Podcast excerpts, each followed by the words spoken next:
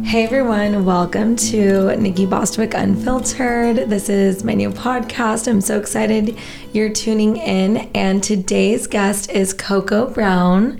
And um, it's so funny, we just actually met a few months ago.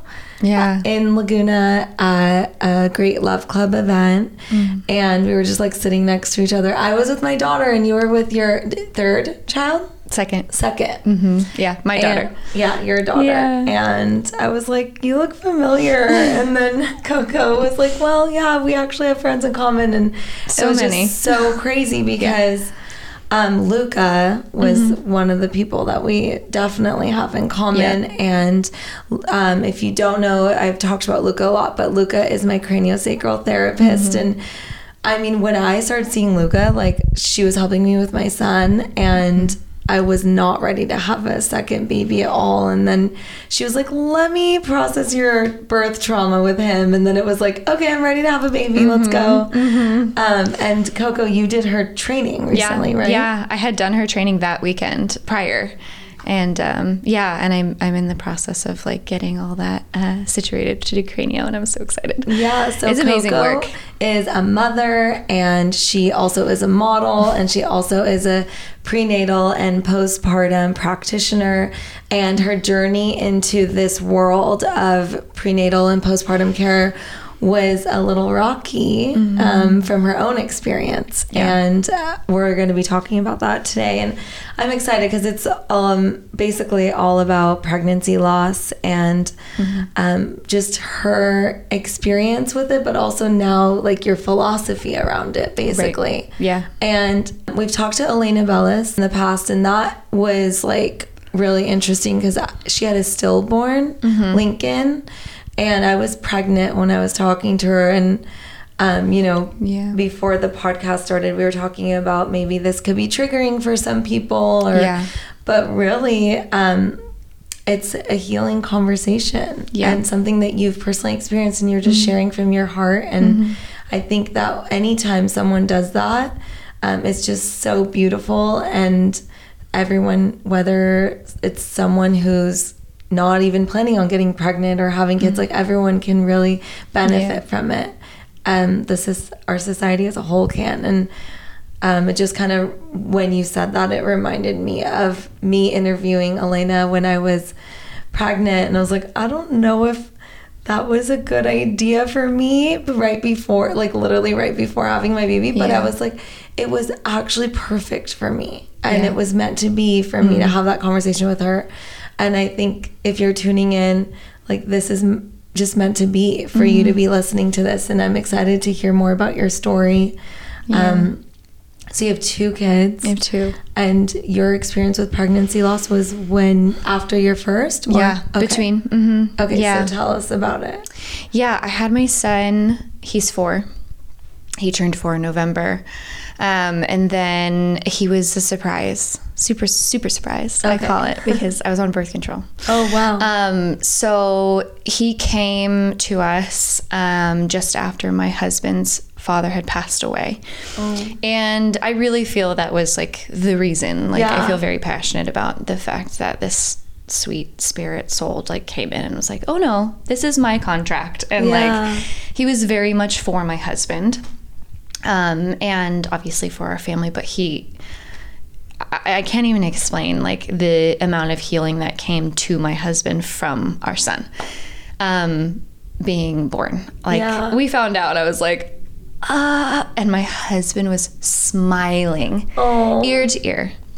We had known each other one year. wow It's really intense. Oh, but um, what kind of birth control were you on Oh gosh, Like a pill A, a pill. or- okay. Yeah, and I had missed two or three pills. I'm not gonna lie, but I just didn't realize that you could like you really can get pregnant. Yeah. when you miss a couple. Yeah. pills. So I had um, it was Valentine's Day. So you know, when you like Conceived. conceived okay. Yeah, Okay. yeah. i love it yeah, because I said I was like, hey, you know, I missed a couple pills. And he had had a couple lychee martinis and, you know, just wasn't careful. So, Mm-hmm. Yeah.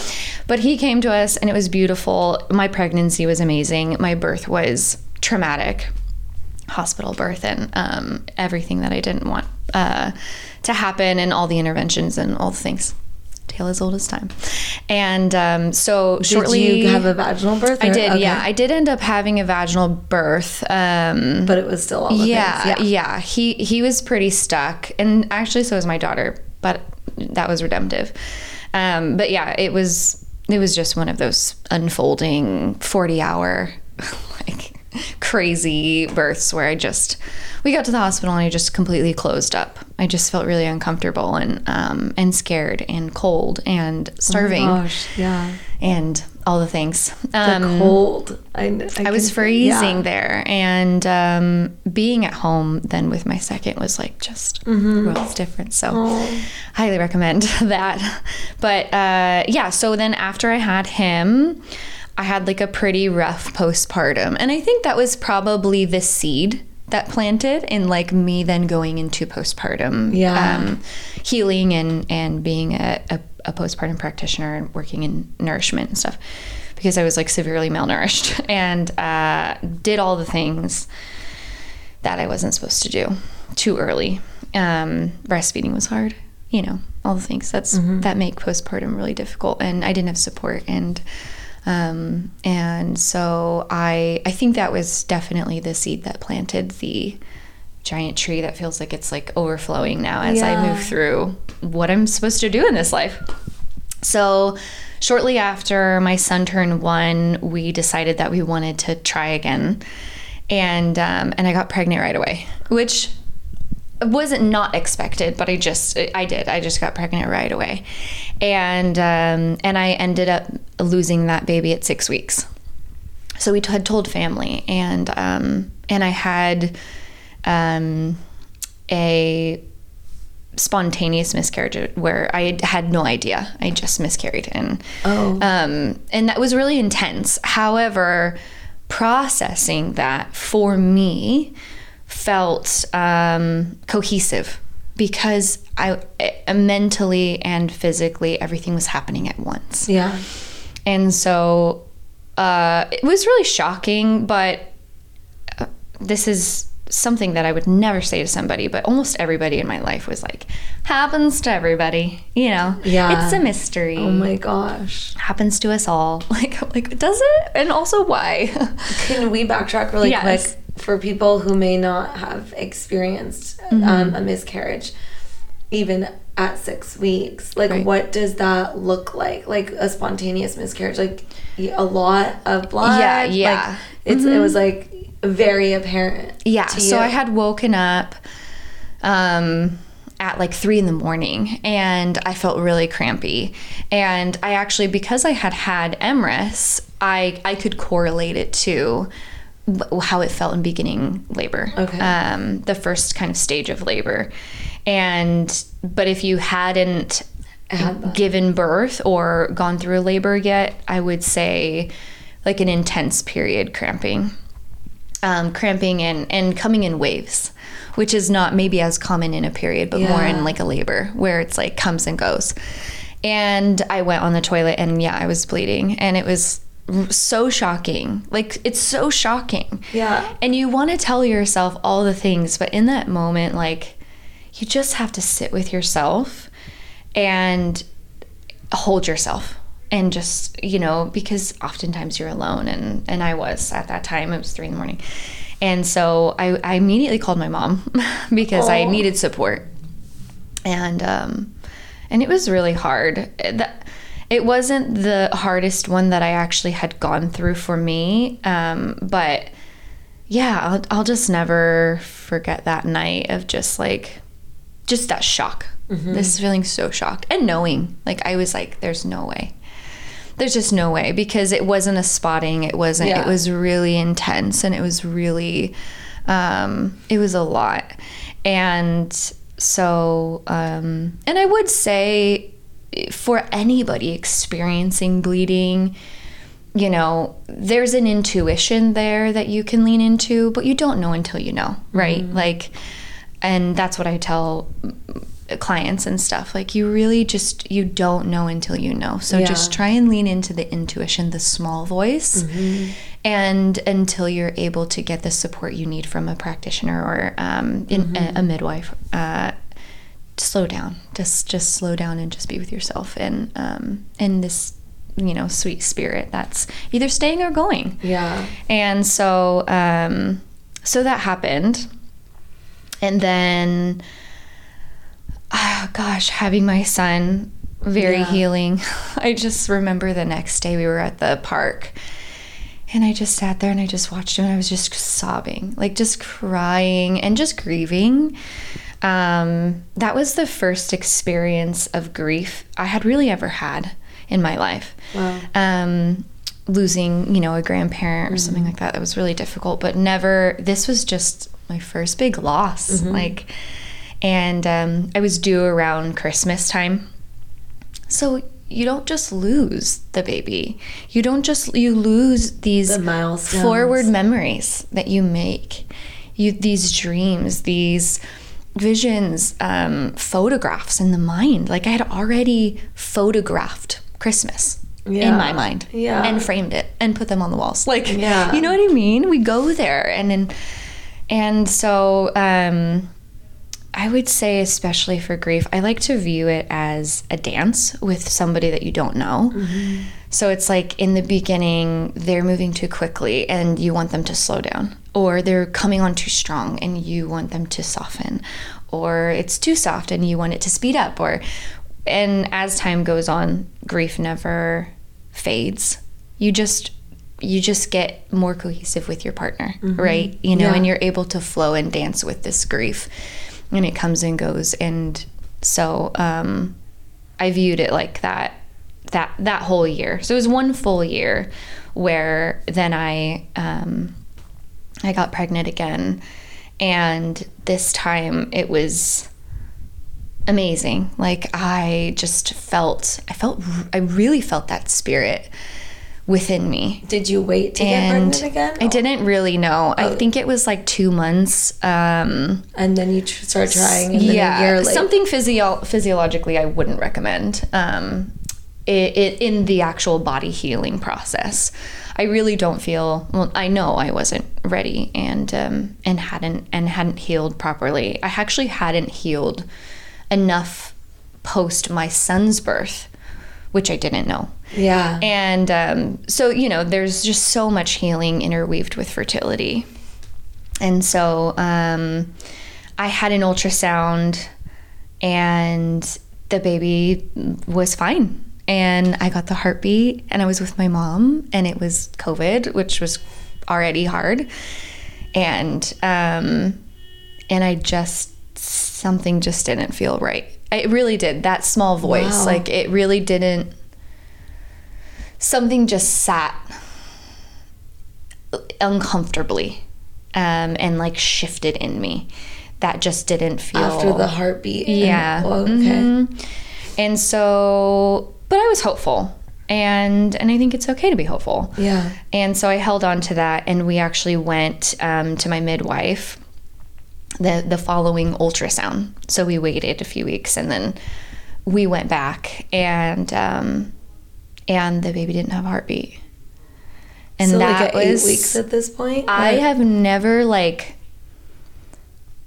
like scream cried like that. Yeah. It was such an intense emotion that kind of like moved through my throat. It was so intense and um I didn't know what to do. And she just held me, my midwife, Lindsay, um, who you have it on, and she just held me. And I wanted her to like give me all the answers. Like I was Yeah. like, why? Like, what the heck? Why again? Like what's happening? And and she didn't say anything. She just said, go home and grief. And um and so I did. I just went home and I just grieved. And that was really hard. Um, that's probably when I started to really hone in on what it looks like to heal and grieve after a loss of that mind, body, spirit, you know, aspect of something like this, a pregnancy loss. It it affects it all. It mm-hmm. affects your body, it affects your spirit, it affects your mind. You are reeling with thoughts of why and wanting to know answers. And that's like in your head, right? And I think it's okay to appease that a, a bit. And, you know, I think it's okay to go on a, a search and get the blood work and try and figure out, you know, is there something that's not in alignment? Just don't go crazy with it. You know, there's like a balance. And then the spiritual aspect of release and, um, releasing those memories and letting go and you know talking to that spirit um And, then, like, the trauma, though, of Mm-hmm. having the courage to try again after something like that. yeah Even. And i was still pregnant Yeah, So exactly. Yeah. So, i decided to have a home birth at this point i think i was about i would have been about nine ten weeks um, and so i said i want to do this at home i don't want to do a D&C Yeah. which is where they um, they remove the baby and um, i didn't want to do anything i didn't want to have surgery i just wanted to be home you know and that had been the plan with the baby anyway to do a home birth. And so i really wanted to honor that within me. And um, and i waited and i waited and i waited. And it took i think four weeks five weeks. Oh my God. so i was sitting there on my birthday which you'll love this because it's like all dates and dates are just fun. Yeah. but I was sitting there on my birthday, which is May 6th, and I had this baby, you know, that I, had just That's found out passed away. Is it? Oh my gosh, it's a great date. Yeah. I love that date. Oh. Um, and Oh my gosh. So four weeks later on your birthday, May on my birthday, I'm sitting at the beach here in Laguna. I'm sitting at the beach.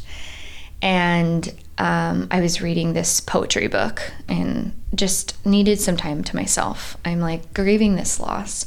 I'm asking baby to please let go because I had symptoms as well, like pregnancy symptoms. And so I'm like, I just need my body back. I need to heal. Like, I need you to release. And I did a lot of ceremonial things to help baby release.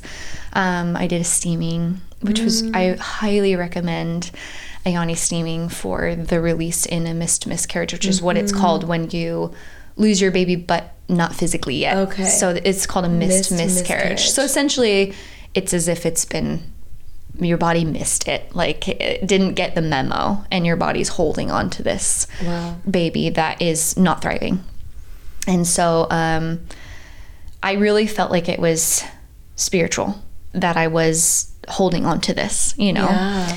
and um, and so i just sat there and i just said please come back to me. Like please come back to me at another time i promise. I will i'm going to do all the things that i need to do and there will i will call you back in. And ended up miscarrying a couple days later. That time i went into like a labor because i, I was further along. So it was mm-hmm. much more intense.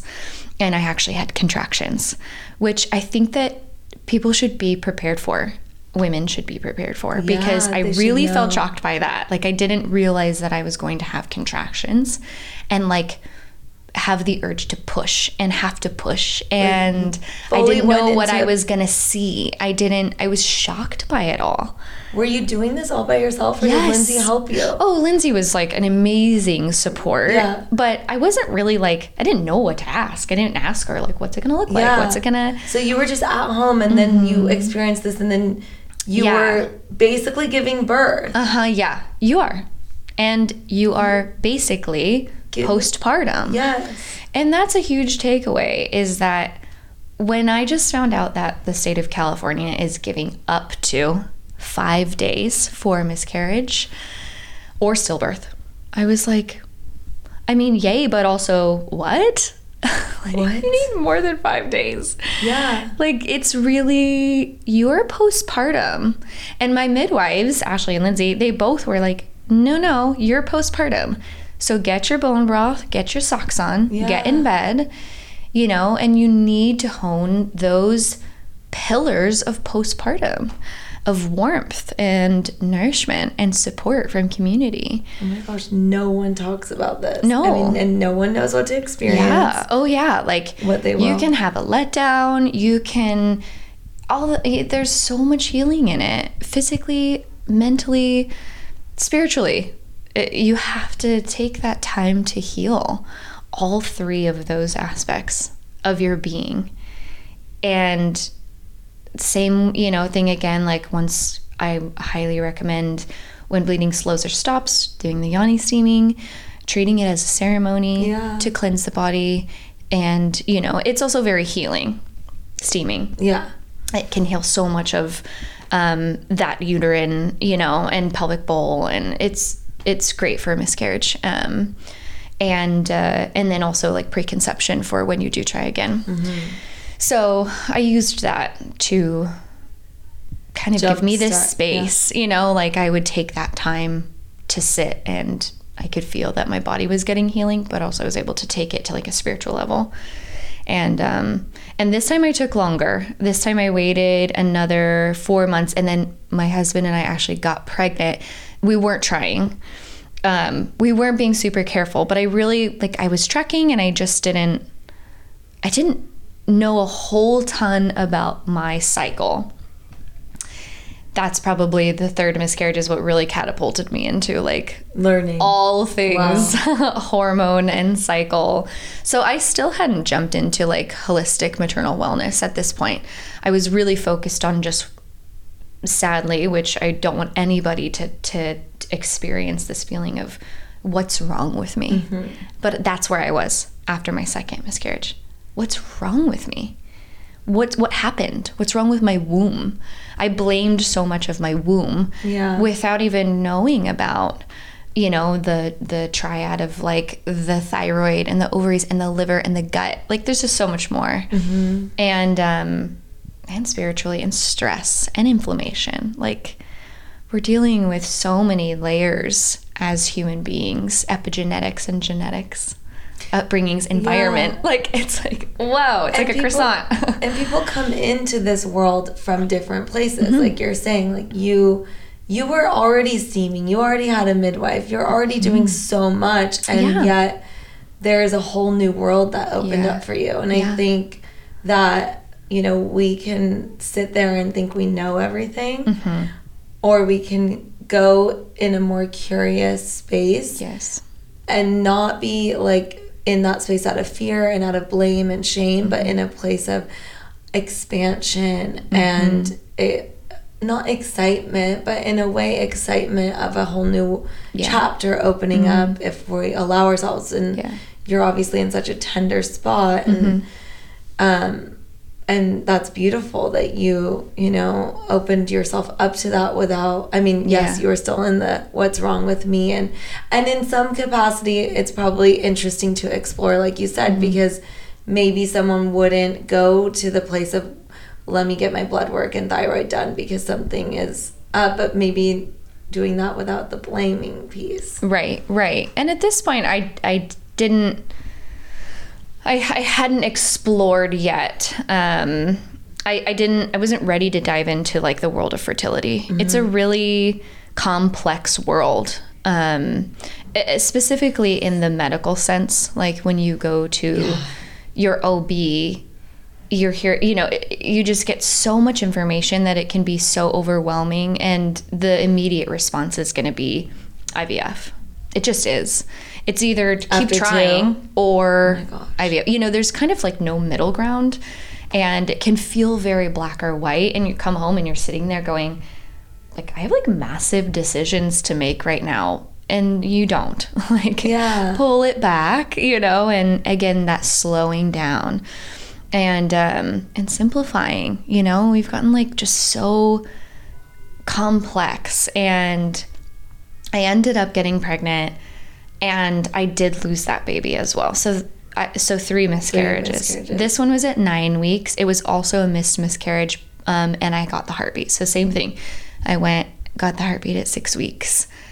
This time it, that was a little bit earlier and um, and then went back at nine and no heartbeat. And then i ended up miscarrying only about a couple days later. So it was much shorter time period. And i felt numb after that one. Like just numb. I just didn't I Like, no of- shock. it was like almost as if this is like my normal now. And um and i just remember waking up like a week later and thinking no i refuse to let this be my normal. I'm i am going to heal. I'm going to heal. And and i am going to be okay. And someday I am going to help other women go through this. And it was just like so intense. This wave of knowing, like,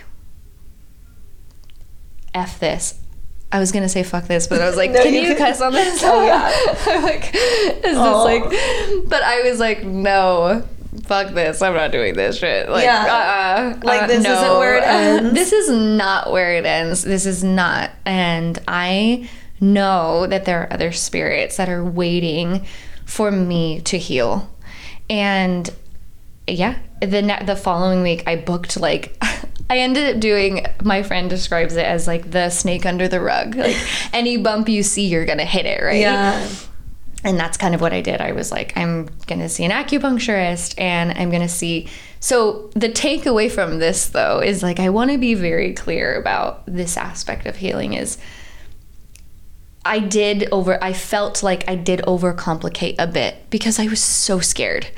And I felt like I just needed to like hit the hammer on everything Yeah. to make sure and, um, and go really intense. And I don't really feel like it's it's about that as much as it is about simplifying your life, simplifying your foods. Like how many ingredients is in that? You know what I mean? Like mm-hmm.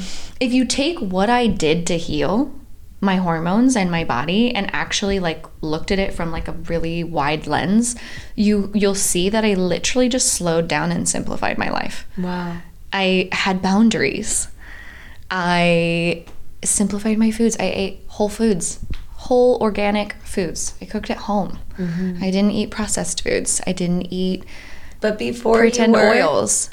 I mean, like, what's the what's the biggest difference? you I would say for me personally, on a nourishment level, I wasn't eating enough.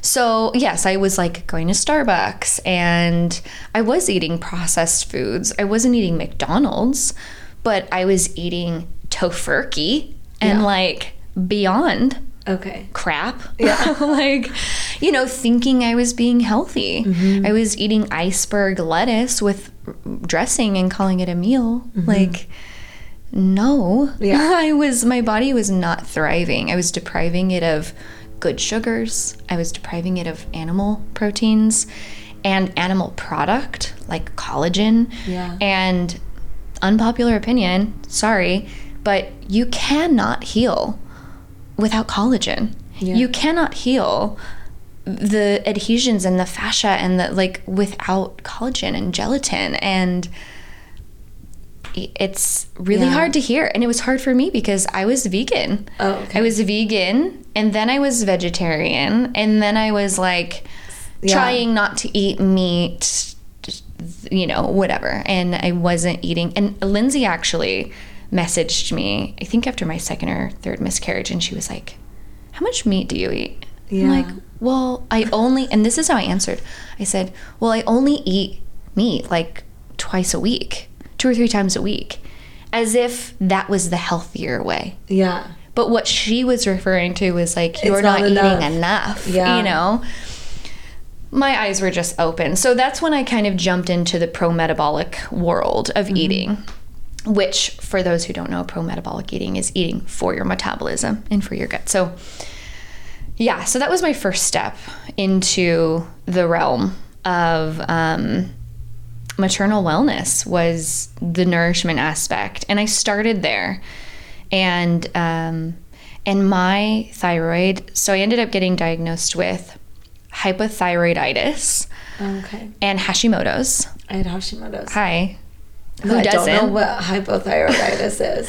hypothyroid so basically it's i didn't have hypothyroidism Okay. but my my thyroid was so inflamed that you can get hypothyroiditis which is like a temporary form of hypothyroid i guess and um and generally caused by like the hashimoto's going undiagnosed and also not me not healing that in any Mm-hmm. way shape or form uh, when I went when I dove into thyroid health, I was like, oh, I'm doing everything opposite Yeah, of like yeah. what this says. Like the sleep, the rest, the eating, the blood sugar balancing, like crazy. So, um, and my OB saw my numbers of my antibodies Hashimoto's. They were like 168 or something like that. Wow. Yeah, really intense. Oh my gosh. And so bad. And I had some like tissue missing in my thyroid. And she was like, Well, let's start you on some medication. Oh gosh. And I was like, no, I'm not just, I just give me a chance. I just want six months. And I worked with a functional medicine doctor. And it was six months later, April, one year after my second miscarriage was diagnosed, essentially. And I got my numbers back, and my antibodies were less than one. This is from diet, changing my lifestyle, and decreasing my stress. This How do you decrease your stress? simplifying my life. Boundaries was huge for me. I was a yes girl. I think I say this all the time when people are like, "Would you ever move out of California?" And I think when you live in a place where nothing is stopping you from doing, you're just like do do do do Yeah. do do do. And in other states they have seasons to you know follow and down, we're yeah. cyclical beings as women and so we're meant to follow seasons and cycles and but here when it's sunshine all the time and you get invited somewhere all the time and you have friends that live in LA and Orange County and San Diego and all these things. We just do so much and we're yeah. always go go go. So that was big for me was really pulling back and tuning into my seasons and my cycles despite Mm-hmm. like not being able to see them. You know what i mean? And um and learning about my cycle and following that eating with my cycle moving with my cycle having boundaries with my cycle knowing which part of my cycle that i can say yes to and when i should rest and when i should be warm. Um, so that was a big aspect of healing as well as play. Like going back and rewinding a little bit i took up watercolor i took up pottery Oh my gosh, and you are you have a three year old baby and you were doing that? That's amazing. And Yeah. learning all of this new stuff. And yeah he was two oh at the time my gosh. Yeah, but it was it was so healing. I took that time instead. I would say instead of maybe going out to dinner with a friend, Yeah, I would go to pottery. Um, I love just yeah, I yeah. I like staying in and saying no. Like I'm Yeah. that type of person and Yeah. I feel like I overextend myself a lot.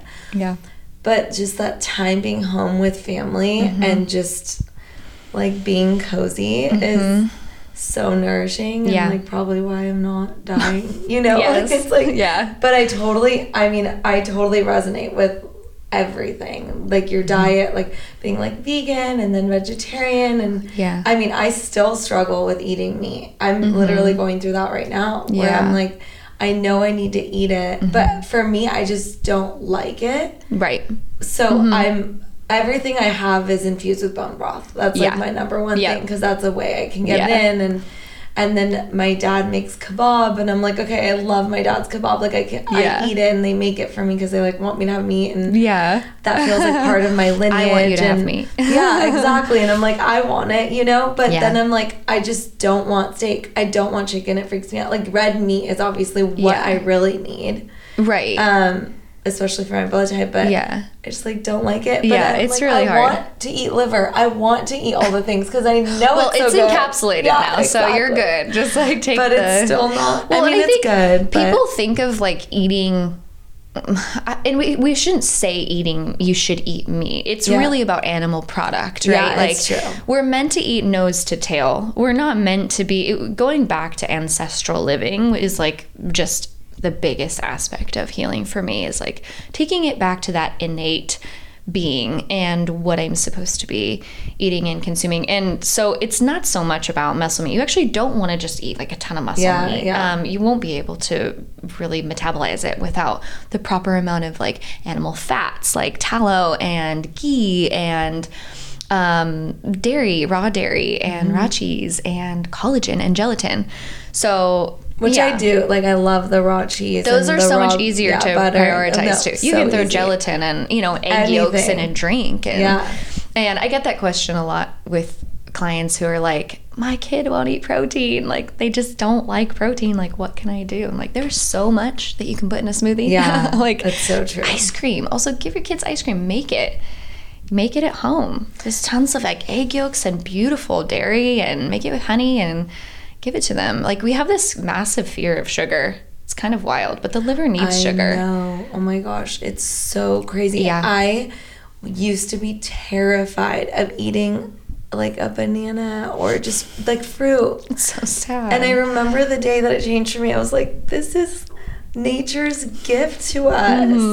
And no one should be afraid of fruit. no. It's so good for you. I Yeah. Mm-hmm. mean, yes, like balancing it out and not only living and becoming a fruitarian, Yeah. maybe, but Yes. incorporating Nothing in it. extreme, people. Yeah. Nothing in And I extreme. think that's yeah the main takeaway. that was like remember the doc- there's like a documentary i won't name it but um you know everybody watched like a couple documentaries on netflix and then became vegan because Yeah. they basically but it was like so extreme like if you eat 19 eggs it's Yeah. worse than like you know and Yeah. you're just like this is so extreme okay I mean, if you like take a step back, it's hmm. so interesting because it's like, okay, Netflix just like told people what to think. Like, watch this, everyone did it, and then it's what like, media told you what yes, to think and no then it's like, okay, now we're gonna launch Beyond Meat and all of Uh-huh. this, and Bill Gates is like invested in all this stuff, and you're like, wait, now I'm like, no, Yeah. there's no way I'm vegan if that guy's like promoting. You know, it's like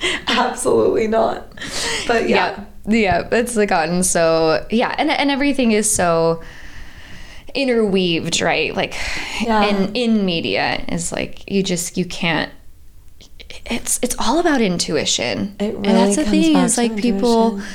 come back to yourself even in pregnancy loss come back to yourself listen to that small voice you know what what is going on ask yourself ask your womb ask your baby What talk did to your you baby feel? Like, I mean, you. Uh, I you know, felt you dove depleted. into- yeah. I did. And I felt depleted. Like it, physically, I felt depleted. And I just had an inkling that it could have could be my food. Um, I knew I knew in my heart of hearts that I wasn't eating enough. And um, because as women, we're just like taught to cut calories and we need so many more calories than you think and that you were ever taught. Like, especially if you're in your fertile period, calling in a baby, bringing in a baby, birthing a baby, Nurturing n- baby. nursing a baby. Yeah. You know, like it's wild. And I think because in the past we've we've taken that and we ran. Like my mom took that and ran, and she was like, "I can eat Del Taco every day, twice a day, because I'm breastfeeding." And that was kind of their generation, Yeah, it right? was. Well, then when that backfired, they raised us, and then they were like, "You can't, Yeah. like, don't do it." And you don't want to eat Del Taco every day, but you know you can eat much more than you think that you should. Yeah. And so that was really big. And relearning that was really hard, by the way. Like teaching myself that like it's okay to gain weight. Mm-hmm. Yeah. It's okay to nourish my body. It's okay to like stop running miles and Oh my miles gosh, and doing like intense workouts. It's okay to come back, slow down. When I say that the way I healed was slowing down and simplifying, I mean every aspect of my life I literally slowed down. I went back to doing yoga rather than intense I workouts. had the I same went, you know, like Mm-hmm. I love that that shift. I mean, yeah, like I used to strength train every day of the week and like wake up at 4 a.m. and like strength train and but I used to be a yoga instructor before that and it was Mm-hmm. like going back to yoga is you're like, okay, this is like, and that's like the divine feminine, right? Yeah. Like coming back to you and being like, there is a time and place for your strong masculine. And I really feel like I've leaned on that a lot in my losses and even through motherhood, being like, oh yeah. okay, I'm like leaning into my, you know, masculine in this and I have to be strong and whatever. But there's a time and place for that divine feminine to come back in and, and tell you, like, okay, let's slow down. Yeah. Let's bring it back. And um and that's what I did. So after that miscarriage, I decided I was going to take a year. I was like, I need a year. I need to heal. And I deep dove. I took every course you can imagine on nourishment and pro metabolic eating and healing the thyroid, hormone healing, womb healing. I took like womb massage. I just dove in. I was mm-hmm. like, if anything, hopefully I'll use this in the future. Yeah. Because it was like a lot of hours that I put Yeah. in. You're like, my daughter will benefit from this. Yes, I'm like, I don't know if I'll ever do anything with this. Yeah. I must have known innately, you know, like I must have known that I was like putting it in. But I was like, if anything, just for my next, like to be able to have another baby Yeah. and we'll learn all that I can. So I ended up um, doing a blood ceremony at the end of the year. So What's that? that's like where you essentially honor your cycle prior to conception. So I did like steaming and I did like free bleeding and it's woo woo, but it was for me at the time. And um, So you do it during your period? Yes, yeah. So while you're bleeding, this is it's like a blood ceremony. You're just essentially saying like, this is hopefully My last cycle. my last cycle for a long time. Yeah, likely a year. Yeah. about that, you know. And so, um, just honoring that and um, some of the aspects, I was like, this is a little woo woo for me, but I'm doing it, Yeah. and I'm just like embracing it, and it was great. I, you you offer your blood to the earth, and you're calling in your baby, and it was really beautiful. I felt very strong. Um, I was monitoring my blood work too. And so everything was looking great. I was like, okay. Who did you do your blood ceremony with? Like by I yourself it- or you invited? I did it by myself, Yeah, but. I was seeing um, uh, Kristen. Uh, she's like a pretty um, well-known herbalist, acupuncturist, womb healing um, persona on Instagram, and um, I booked a session with her, and we kind of went through the herbs that I was going to use specifically for the steam, for my teas, um, how to do like the free bleeding and the blood ceremony, and it was really beautiful. And I just like knew. I was like, This this is is, it? it. Like I just knew. I was like, this is it. This is it. This is it. I just know it. And then I got six negative pregnancy tests. Oh my god. I was pregnant, but I was like, what is happening? But one of the things that I think was which is something to look into. I my luteal phase was really short, and that can be um, a, a factor of miscarriage. And so over time healing, I had lengthened my luteal phase with um, I upped my progesterone with nourishment, and I even used like a really nice natural uh, topical progesterone, and so with my other babies, I always found out I was pregnant like before I even started my period or like missed my period. Wow. And with this one, it was like two days after my missed period, I didn't get it positive because I think my implantation was a bit later because my luteal phase was longer, and which is great because the womb has more time to prepare for baby. And so, um, found out I was pregnant, and it was hard. It was really hard. I was not expecting how difficult it was going to be to go through that pregnancy. the first like trimester or Yeah. the whole Mm, I would say probably the first 20 weeks. Crazily enough, I ended up having a miscarriage. Wait, I know. It's crazy. With your fourth? Wait. Yeah. Yeah. She was a twin. Oh my gosh. I'm Wait, like, okay, why hold on, me? hold on. It was, Did you bleed? yeah. Are you A lot. kidding me? Mm-hmm. So you were like, I lost both, or you? No, I didn't Or- know. I didn't Oh, know. I didn't know it was twins. So I mean, yeah. So you you were having a miscarriage, and you're like, oh my gosh, I lost my, this yeah. baby too. Yeah, I was like, and I was like, I'm done. Like, I'm done. I don't know. I've done everything. You know, I Um, really how felt far like along? that. Like twenty weeks. no, I was okay. like seven weeks. Okay. Yeah, six or seven weeks. It was early. God. and I felt faint. It felt way different, by the way, than any of my other miscarriages. So I was like, I don't know. And there was uh, that that intuition. I couldn't grieve. It's like I knew that she was there. Like I just was like, I don't know. And I was taking progesterone with her. I took an oral progesterone um, just with my previous losses. It's pretty common. And so I'm like, "Oh, I'm just gonna still take it why would I? Like, why would I still take it? I don't know, something, I just knew. And then three days later, I didn't want to get an ultrasound with her Yeah. because I had so much trauma from the ultrasounds. I literally had PTSD. Yeah. And my midwife knew that, and we were like, very like, okay, we're not going to do it unless we need to. And because there's no point in um, allowing my body to go through that amount of stress, you know, before the ultrasound, and then like I'm hyperventilating and it's bad. But I did it. I went and I got an ultrasound and they wouldn't let my husband in. Cause of COVID. Because of COVID. Oh my gosh. Yeah. But Um, how, what like year was this? this was last year, So 2023, they wouldn't let your husband. Oh yeah, 2022. 2022. Oh, yeah, But like but still. December 2022. They wouldn't let him in. So I had to go by myself. And um, I was like shaking. Yeah. It was one of those moments of like just dread. Just dread. And I'm sobbing and I'm telling the ultrasound tech, like, I'm so sorry. I have had the three losses and this is just like really, uh, Yeah. you know, and she's like, and she's like, I'm not supposed to do this because you're supposed to then wait for the doctor, right? Oh. She's like, I'm not supposed to do this, but and she turns the screen. She's like, There's your baby. She's right there. She didn't say she, but I know it was a girl. And she's like, Heartbeat is great. And I was just hysterically crying. Hysterically. It was amazing. It was awful, but it was amazing. And I was like, oh my God, what is this journey? Which is why I said in the beginning if you're bleeding, take a step back. Yeah. You know, take a step back and tune in and then seek, you know, support.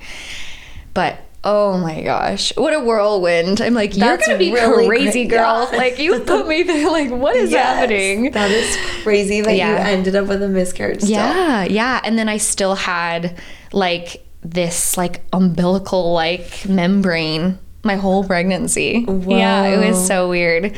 And um yeah, my midwife Lindsay was like, This is so crazy. Like, Yeah. Oh I know. It's so crazy. we were like trying to find it like after I gave birth to her, we're like, I want I want to see is it. Like what happened Yeah. is it?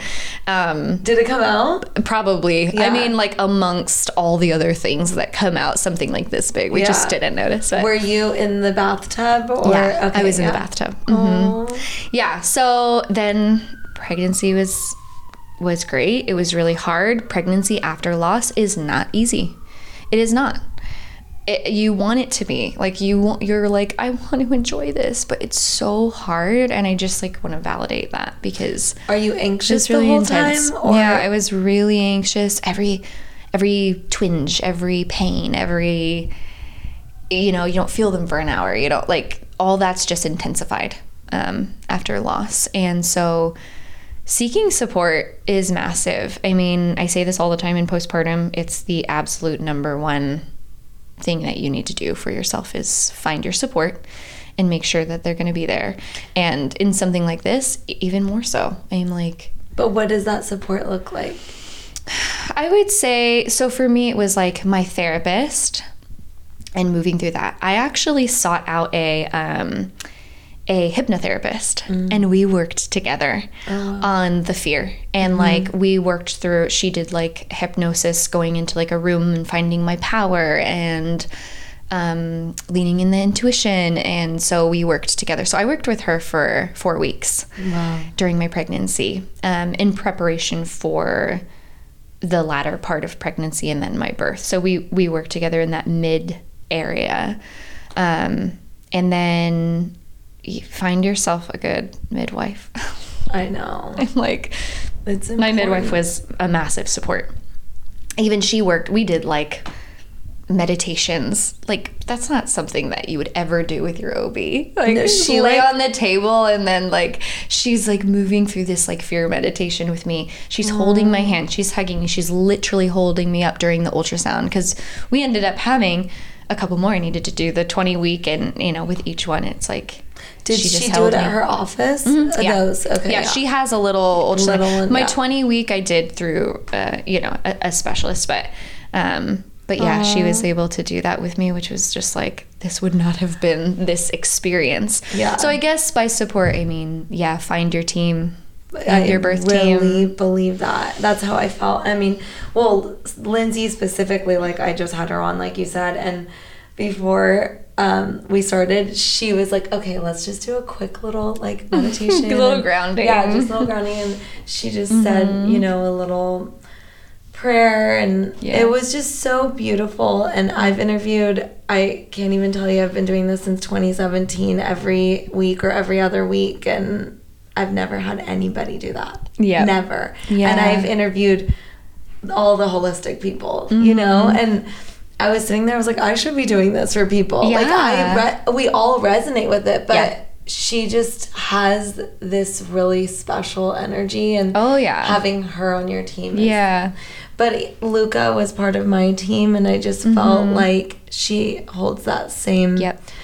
presence and just holds space. And Totally. for me, like the second she walked in the room, I, like I was having my my husband Theragun my back, and then as soon as uh, Luca walked in, I just was like, I don't need anyone to touch me. Like even Luca was like, I was barely touching you. She was like essentially doing Reiki, like not on my body anymore. Yeah.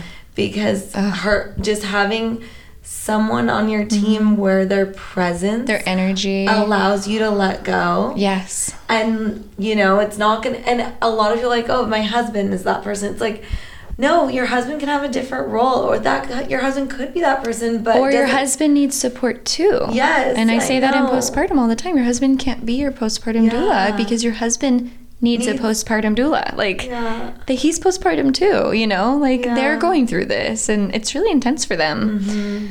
Men need more support. It's like a whole nother. oh my gosh have you been to village tea hut yet No. they're in newport and it's like a tea ceremony place oh We my gosh. go. My husband's British. And- he would love that. Oh my gosh, yes. it's, tea. a, it's a Chinese tea ceremony. Oh but my gosh, that's amazing. He would love it. Still and tea. on Fridays they do men's tea sits in the morning, so he should go. Oh I'm my like, gosh. my husband's gonna go. He would love that. I've been going for Okay, we need to connect them. for years, and they own Sidecar Donuts. Okay.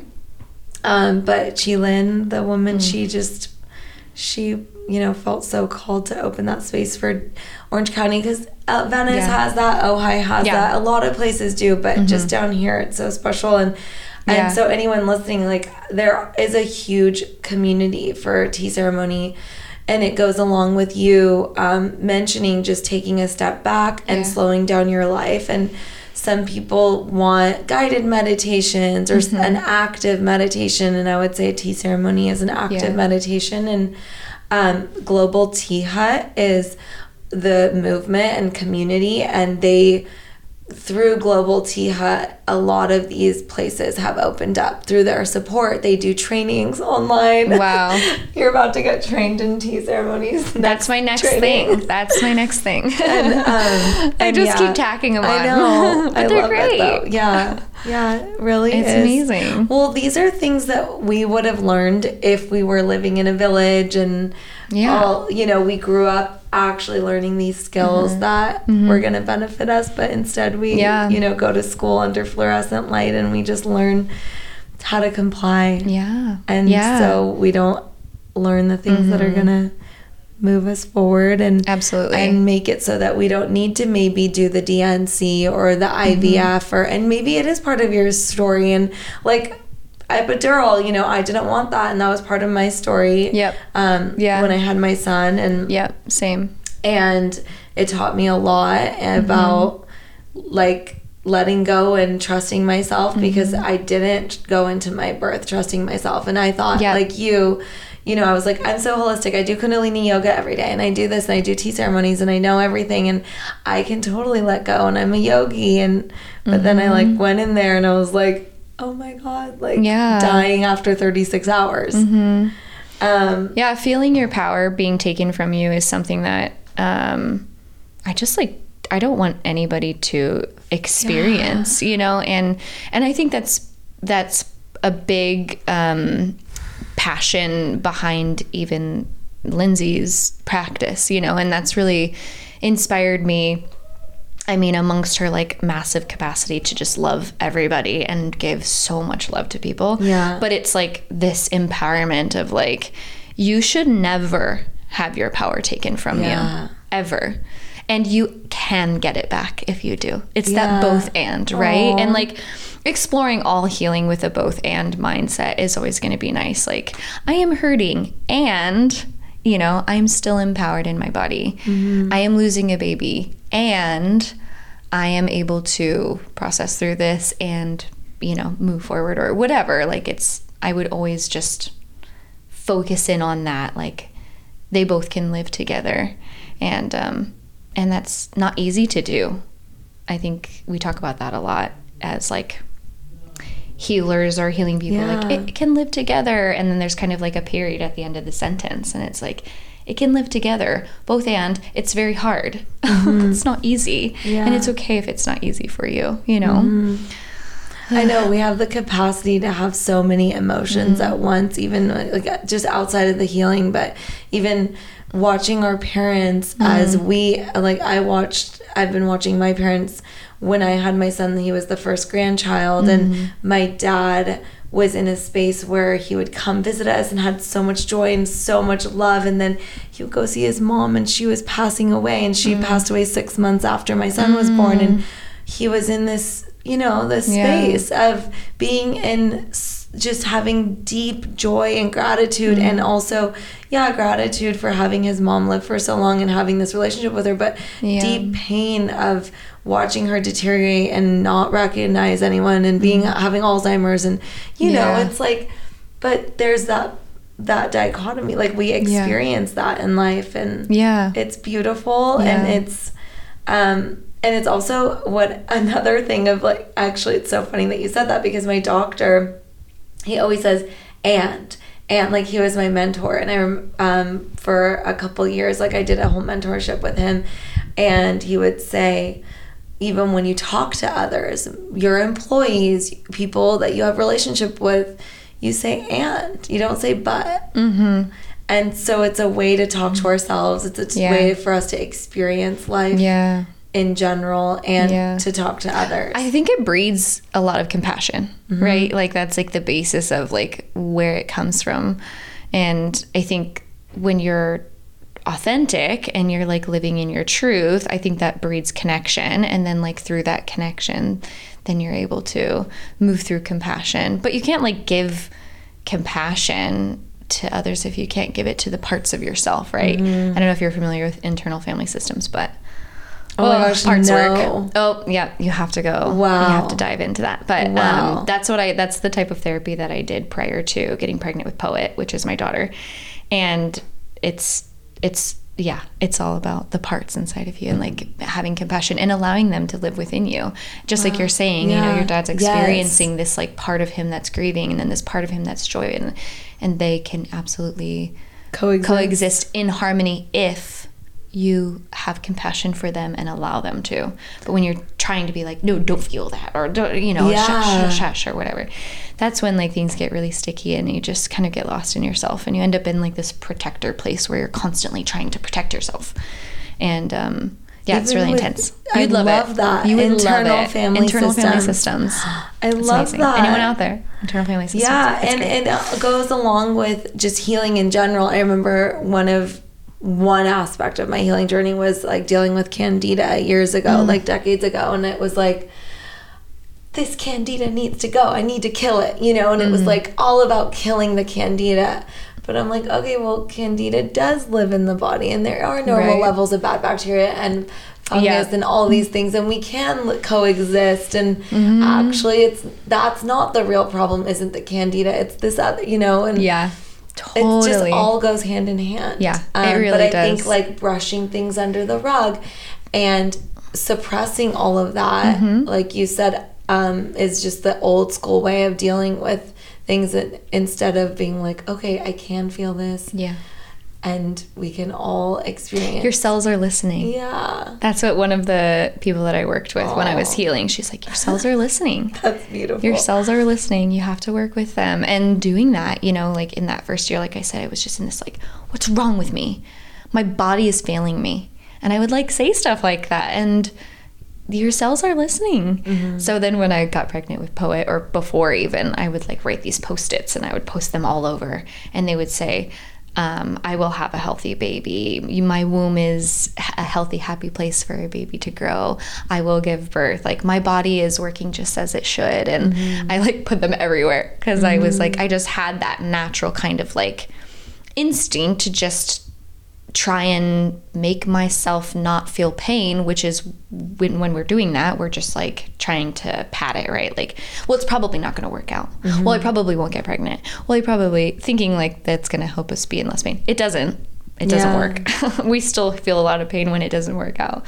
But I felt like it was really helpful for me to um, just really hone in on those affirmations. I would even write down on a piece of paper in my pregnancy with Poet my actual fear. Like I would actually like put it on paper, like really Aww. intense, like my baby is gonna die. And then like next to it, I'd be like, no. like and I would write an affirmation like my body is healthy and happy and working in harmony and my baby is growing. And then I would put like, and today I'm pregnant. And every day I would do that. Today I'm pregnant. What would you do with the post-it? That was in a journal. Oh, in a journal. Yeah. Aw. So that was in a journal where I would write down my fear and then next to it I would write an affirmation or a truth because that wasn't true. It was just a fear. So then I would write next to it like an actual truth Yeah. or you know a positive feeling or whatever. So highly recommend doing that in a mm. in a pregnancy post loss and allowing it to get out, you know, and you don't want to like you said, you don't want to suppress your fears either and be like don't think that. So it was helpful to kind of get it out in physical Yeah. paper and you can like burn it. You can, you know, you hear people do that all the time to physically be like, okay, I'm letting this Mm-hmm. go. Um, but yeah, it worked. Ended up having Poet and she's, I'm so happy. Amazing. For you. At home. Are you gonna have more? I would love to have more. Aw. I have to convince my husband. Yeah, Mostly because the pregnancy was a lot. Like he, he didn't, he had a really hard time. He like really struggled with the fear of losing her. Yeah. And um and that was a that was a lot for him. He's experienced a lot of loss in his life already. And so he definitely um battles that fear of loss. And so that was like really intense. And it was really hard on our marriage also for those listening. Like That's it was it took a massive people- hit yeah. on our marriage. So we worked with a marriage therapist and we're still working with him. What was like if you're open to sharing like what Yeah. was the most difficult aspect of it? Did you feel like not heard or not seen or Oh you yeah. I felt like a burden. Like I was like, I'm a burden. I'm causing him pain. He cannot show up for me. He doesn't have the capacity to show up for me. And I'm just a weight, you know, and that's how I felt. It was awful, an awful feeling. It wasn't true, obviously. Mm-hmm. He loves me very much, but he which is like kind of a parts thing like internal family systems like i was saying he he, he had to go into a protecting place Yes. he had to because it was so hard and so painful. He needed to almost like distance himself from me. He actually ended up going on like a men's retreat in Colorado Wow. um, when I was pregnant because he's like, I need to like be in nature and like I need a minute. you know, like this is just a lot. And I was really sick. I was really sick. So it just, for him in his life, the only time anyone's ever gotten sick and been puking, whatever, physically sick, they've passed away. He has a lot of loss. So it was very triggering for him. So, and I felt that. I'm like, I'm just a trigger. Like, I'm a trigger for him. And I like just felt a lot of guilt and that burdenness, which I already dealt with. And a lot of us do as women, feeling Oh, like yeah. a burden. Mm-hmm. What the fuck is that? Anyway, working through that. But yeah, I just had to like really move through that. And then for him, it was that I wasn't me. Like I c- couldn't do the things that I normally do. And I support our family. You know, I'm the, I'm sure as you probably are too, but it's, I'm the like regulator of our home. I regulate us. And so if I'm sick in bed and our toddler's going crazy or whatever, Yeah. you know, and there was just a lot that kind of like fell apart that I don't think he could see ahead of time that it would come back together. Yeah, it was- he was, was just in like in it. it. Yeah, he Yeah. was like in it. And um it was really hard. Thank it was you really hard. Well, But we've I- healed. we've healed. And, it's taken time for us to heal our marriage. I'm sure. It really has, especially then jumping into postpartum. Yeah, a lot. Mhm. But now look at you. I know. Supporting others. So and- more kids taking some time. Yeah. We're taking some time. Yeah. Um, I do feel like there's another. Spirit. It's hard with the losses. I will admit, because I lost three, right? And so I got Yeah. one, and now I'm like, are there two more? Waiting? Yeah. Like, how does this feel for me, and how do I view the spiritual aspect of these? losses and you know so it's something i'm working through but i'm taking my time Oh my gosh, you should. I haven't done it yet, but my my old nanny who supports my sister now, Mm-hmm. um, but she's supported so many people through her time um, just being with families, but she also is just like a master at holding space, and she also does mushroom journeys for people. But I'm like, that sounds like something to explore Yeah. while on a journey Yeah. to meet the spirits, maybe. And Yeah. I haven't That done it with her yet. My mom did, and like my mom and I didn't have a relationship for 18 months, and I Wow. felt. I, I was like very upset with her, and I felt Mm. like she should be reaching out to me because she was the one that it's. It was like a whole thing, and Yeah. I invited her to be part of my daughter's birth, and she didn't come, and it was like a whole thing. I felt Mm. Yeah. abandoned, but I was the one that was mad and didn't want a relationship with her, but I Mm-hmm. wanted her to want one with me. It was like a whole thing. Yeah. Anyways, we like decided, or um, we spoke again. Um, one day, my sister was like really trying to get me to talk to her, and um, Matthew and Terces from Cafe Gratitude, they Mm. um, Terces officiated my husband and I's wedding, so she kind of had Oh. this like backstory of knowing his family and my family and all the things, and I did a podcast with them, and I was like, yeah, I'm not talking to her still, and they're like, they follow the landmark framework of like speaking and um, communicating is what I should say. And they were like, you need to um, make a request. And I was like, oh my God, I totally forgot about making requests. So I made a request to my mom. And I was like, I'm requesting that you make an apology because of these reasons. And I want to make an apology if I ever hurt you. That's not my intention. It's that like I needed boundaries. Right. It was a protector Yeah. part. And I was like, but my other request is that if we have a relationship again, you commit to like start working on yourself mm-hmm. because all this trauma has happened to you and this is why this other thing happened. And, you know, I will connect you with Luca, like all these things. So she started working with Luca.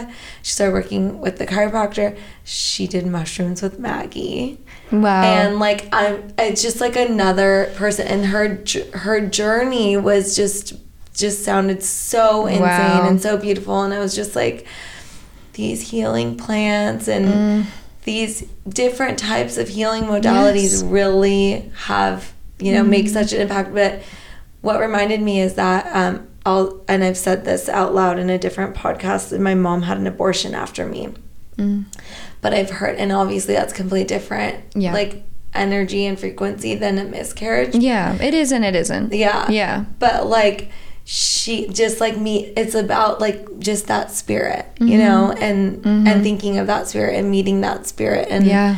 um, and so she has had those experiences in, lately, like talking to me about it, and Wow. it's so interesting Wow. like every time she does something in uh, the healing realm and she's like gone hard on it like sh- like kind of like you where you're like you're doing Yeah. you were doing all the things like she's been going hard and Oh, my mom became a therapist. yeah like so like my mom went back to school in her 40s and became a marriage and family therapist and she's an. IFS therapist. wow Like I we my have gosh, so many so parallels. cool. It's crazy. Yeah, I really feel like that. crazy. Yeah. It's wild. Anyways, keep talking. So, anyways, I don't know. I, I interviewed Zach Bush one time and we were talking about abortion. I asked him what he thought about all that, and he started telling me about women who have done, done ayahuasca or mm-hmm. mushrooms and and meeting that spirit and that experience. And so, I'm Wow. curious what it would be like to be someone not who's had an abortion, chosen an abortion, but who's experienced pregnancy loss and going through. Yeah.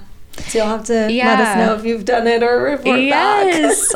I would love to do that. Yeah, I would love to do that. I definitely feel that lingering like feeling of the number, you know, of the lo- like that like those were spirits. And I, I just feel like I still feel them as opposed to some women have documented like feeling like the spirit tried to come and then they experienced pregnancy loss and then tried to come again. Yeah, and they experienced loss curious, or yeah. whatever. Um, and then it like just never worked out or whatever it may be. I don't know. But um, but for me personally in like my spiritual journey i felt like that they were different and different genders. Wow. like that's what was kind of weird to me. Like even when my daughter I knew that it was her. And like and when we found out she was a girl, I just knew it. And also felt like that was the second baby. So remember how I said I was sitting there on my birthday reading a poetry Yeah. book. I ended up having my daughter on my birthday, May named her 6th, poet. and I named her poet. Two years later, guys, That's crazy. It's crazy. You just never know what's working, right? And so I Wow, definitely I got the chills because like what an That- yes. intentional moment for you. And crazy. then she was late too. She was. It's not. You know. She was due in April. But yeah. Wait, she was born May sixth. Yes. No. Yes. Wait, I my birthday. that part. I just thought. Wait. So we have this. Like I literally woke up on my birthday this last year and was like, Oh. my gosh, she's coming today. Yeah. And Lindsay showed up. She's like, it's your birthday. I'm like, I know. This is crazy. That and I had her, and I said I was going to have her at either 56 is like my lucky number because that's my birthday, 5 6. And so I was like, oh, I'm going to have her like at like 556 or 656 or something like that. And I had her. I technically had her at 656, but she was stuck, and I had oh. shoulder dystocia, which Oh, is like God. crazy. And it was a Painful. wild three minutes of two midwives like helping her out. She just needed a little ushering. She Yeah. was 10 2 wow. big baby. So we weren't surprised, but so she ended up being born at um, 658, but still five six in there. I'm like, I know it. This is just crazy. So yeah, my my girl, and I was born 30 minutes before my mom's birthday. Isn't that wild? So we all Okay, share a those parallels are what. Have you talked to Luca about these? Yes. Oh, yeah. Yeah. Oh, yeah. Those we're like, this is like really lineage burden breaking. Like, we're like this. Oh I Oh my feel like it's all about breaking lineage burden, this particular stuff, but so wild. So I really feel like it was that baby. Like, strongly feel like that spirit came back two years later. Yeah, so me. you're like, You know are I the mean? other So, ones like, going to come back, or are they just there for that time? Yeah. And I think it's okay not to know. You Yeah. know, I'm also like in that space where Yeah. I'm like, I'm happy with kind of like flowing right now and have also found so much healing in flowing. Like I said, it's the grief dance, right? Like Mm-hmm. at first you're just like you're resistant to each other, you're getting to know each other, it kind of hurts, they're moving quick, you want to go slow, whatever. And then as you just release into it, you can flow much better with um with any feeling, not just Aw. grief. You know what I mean? Yeah. We're dancing with our parts and having compassion for them. So anyways, Thank you so much for coming and Thank sharing you your story. me. And how can people connect with you? Instagram is great. Um, I my website is Our Growing Abode, Our Growing Abode, which I started when my family was growing. Crazily enough, I had a blog, and so I started it when we got pregnant for the second time because I was like, "Oh, we're a growing family," and Aw. I always wanted four kids, and so I'm like, I'll share like all things motherhood and like, you know, growing as a family, what it looks like to grow as a family, and connect with other women. And so um, I never thought that it would evolve into being much more Yeah. about postpartum support, hormone support. I share a lot of um, resources on my Instagram, especially in my highlights about hormone health and thyroid health. I share about my journey. I share a lot of home birth stuff, a lot of nourishment um, and recipes and all things. So that's kind of where you can DM me. I I love connecting over experience and sharing, um, and I love supporting. I've been supporting women going through pregnancy loss for a couple of years now, and um, it's really really beautiful to do. And Yeah. I, you know, I even said to my husband, I'm like, I guess I'm kind of like feel like a pregnancy loss doula. Like, yes. at this point because I just, you know, so yeah, if you need support, please Can reach you out. like coin that term? Like, is that a thing? Like, yeah, I feel like it's that's. a it's a term I don't want. You know, it's like Yeah, such a hard yeah. thing to be like, but we have to stop with the taboo. And also, can we just talk about how everything that we want to like bring to light? They're like this awareness, like awareness. No, we need more than awareness. Like. There's a Mm-hmm. Or lot that, of oh, pregnancy it's loss just- awareness, but we need Yeah. support in connection. Well, I mean, that just trying to normalize it. Like, that's all they're doing is just normalizing it. Oh, yeah, many women go through that. That's Mm-hmm. really. yeah we don't need to normalize it anymore we need to connect on it and we need support and and being held you know i don't Yeah. i don't need people to tell me you know Yeah. Mm-hmm. this is what happened you know it's like okay now what Yeah. and that's where we get lost is figuring out the next step and sometimes the next step is being held by somebody and supporting you. So That um, that's what I'm trying to do. That's what you do. yeah. All right. Well, thanks for joining me. Thank you for having me, me. and I hope I have you on again.